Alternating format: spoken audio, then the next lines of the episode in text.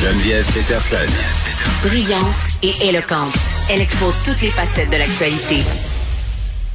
On est avec Benoît Barbeau, virologue, pour revenir bien entendu sur cette annonce qui a été faite un peu plus tôt ce matin par le directeur de la santé publique, Luc Boileau. C'est fini, Benoît, le 14 mai, jamais 203. On sera délivré du port du masque. Ma première question, euh, est-ce que c'est une bonne nouvelle? Est-ce qu'on célèbre aujourd'hui? Je crois qu'il y en a plusieurs qui vont célébrer certainement. Ça, c'est, il n'y a aucun, aucun doute là-dessus.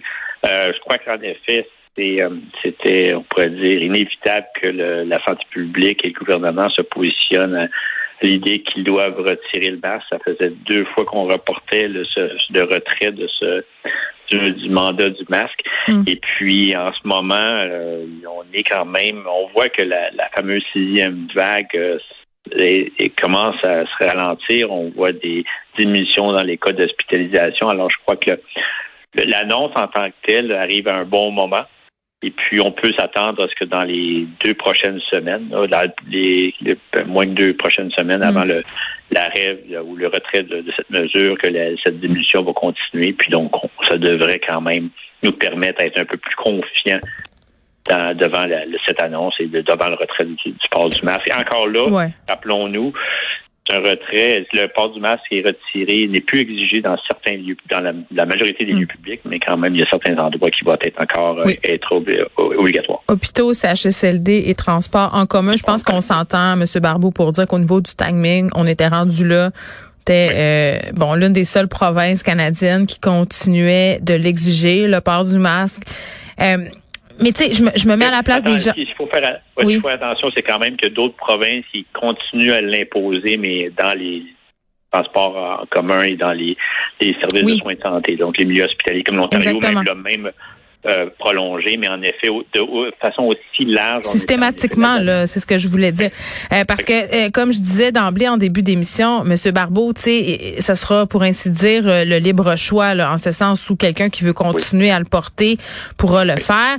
Puis bon, il y, y, a une personne qui m'écrivait la chose suivante. Elle me disait, moi, l'été passé, je suis allée en voyage en Colombie-Britannique et à l'entrée des commerces, les commerçants continuaient de placer des boîtes de masques et les gens qui voulaient en prendre en prenaient un, le portaient donc, c'est un peu vers ça qu'on s'en va. Là. Moi, moi c'est comme ça que je le vois.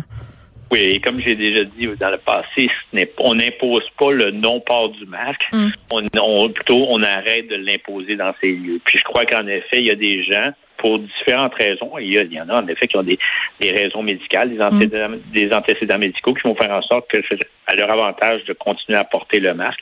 L'autre point aussi, chacun, chacune décidera un peu si oui ou non, dans un contexte donné, hors de, des endroits qui sont obligés, là, mm. ou qu'on devrait porter un masque. Donc, moi, personnellement, c'est sûr que j'aurais probablement un masque dans ma poche et je verrai un peu s'il y a un endroit où je me sens un peu moins confortable, surtout pour les premiers jours et semaines mm. il y aurait un retrait. il y a une transition qui se fait. Je ne dis pas nécessairement que cette transition ne se fera de la même façon pour tout le monde, mm. mais certainement, il faut s'attendre à qu'il y ait une version hybride de cette, du retrait de cette mesure, dans le sens qu'il va y avoir des gens qui vont le porter encore plus souvent pour différentes raisons, sans pour autant être médical, mais tout simplement. je pense que le facteur psychologique va, va, jouer pour beaucoup. Euh, Monsieur Barbeau, vous faites bien de le souligner. Je disais tantôt par rapport aux enfants aussi, là, on leur a tellement mis dans la tête qu'il fallait le porter, puis là, du jour au lendemain, peut-être ça va être compliqué pour eux de se dire, ben là, on l'enlève.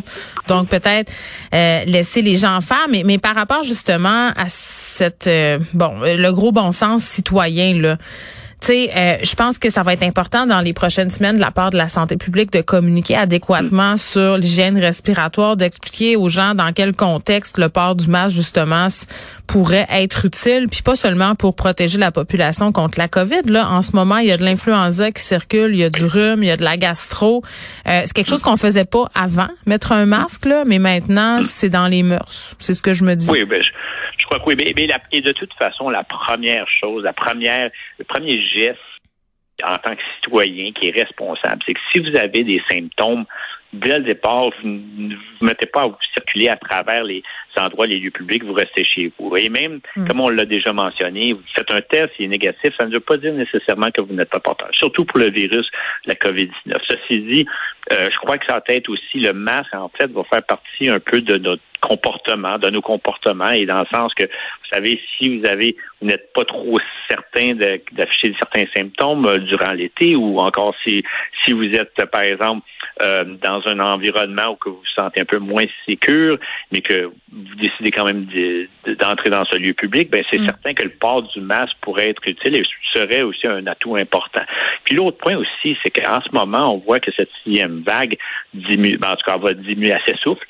Mais on, est, on espère que durant l'été, il n'y aura pas vraiment de, cas d'infection qui va être trop élevé. Mais rappelons-nous quand même qu'en 2021, à la début août, on commençait cette nouvelle vague avec le non, variant. Il l'a dit, Dr. Boileau, tantôt, qu'il y aurait une septième vague, mais on n'est pas à la même place pour la voir venir. Ça, on peut inciter là-dessus. Moi, la, seule affaire qui me fait peur, c'est, le monde qui se dit que c'est fini la pandémie, puis que c'est derrière nous, puis que c'est all-in. Euh, c'est sûr qu'en ce moment, là, je sais que la date, c'est le 14 mai, mais tout le monde est assez lax. pour vrai, moi y compris, là.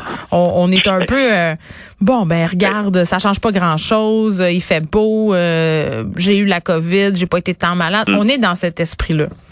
Oui, c'est ça. Il y a une fatigue aussi depuis deux ans. Il faut dire qu'au Québec, on l'a quand même. On a, été quand même euh, pas de main morte. On a quand même été extrêmement restrictif. C'était sévère. C'était très sévère.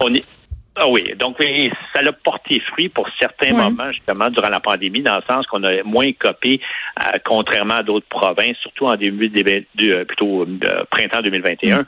Mais certainement, il est clair que vraiment il y a une fatigue qui s'est installée quant à moi. Et l'autre point, c'est que on est, on a tendance justement à se dire, d'être un peu dans, se conforter que la pandémie serait possiblement mm. terminée, ce qui n'est pas le cas. On entend aussi, on est dans des échos aux États-Unis, le Dr. Fauci qui avait même dit que euh, les États-Unis étaient hors, euh, euh, à l'extérieur du contexte pandémique, mais n'empêche que crois qu'il faut faire très attention puis ne pas trop euh, faire preuve de laxisme et, continuer de, comprendre que, et le docteur Boileau l'a mentionné, le virus va continuer à circuler. Il continue à circuler, il va y avoir différents variants.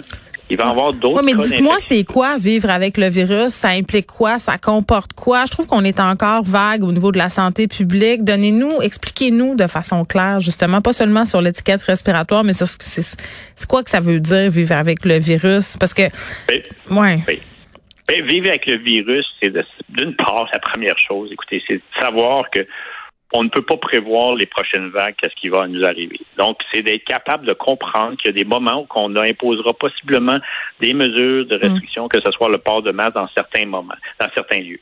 Vivre avec le virus aussi, c'est chacun comprendre que si je me réveille un matin, puis que j'ai, on a en effet, on sait qu'on fait face à une, une vague, puis que j'ai des symptômes, ben ça serait sûrement pas une bonne idée de prendre le transport en commun puis d'aller travailler, puis justement d'être un, un, cas zéro presque ou être un, élément de qui pourrait mener à une contagiosité trop importante et une éclosion.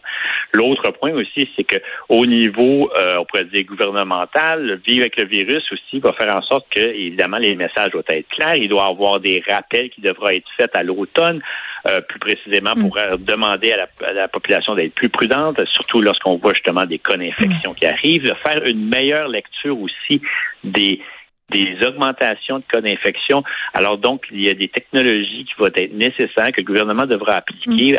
à, la lettre. OK, mais Benoît, mettons, là, moi j'ai été un peu, parce qu'hier, on, on l'INSPQ a donné euh, des résultats de sondage sur le port du masque. Bon, euh, euh, beaucoup de gens veulent continuer à le porter, mais sur la vaccination, là, qu'on soit seulement à 85,4% de la première dose et qu'il y ait autant d'incitation pour la 3 ou quatrième dose, là, c'est là où moi je suis un peu surprise et c'est là où je comprends pas pourquoi il y a il n'y a pas plus d'incitatifs à la vaccination déployés, ce qu'on aurait pu faire plus. Je me pose beaucoup de questions là-dessus, moi, ces temps-ci.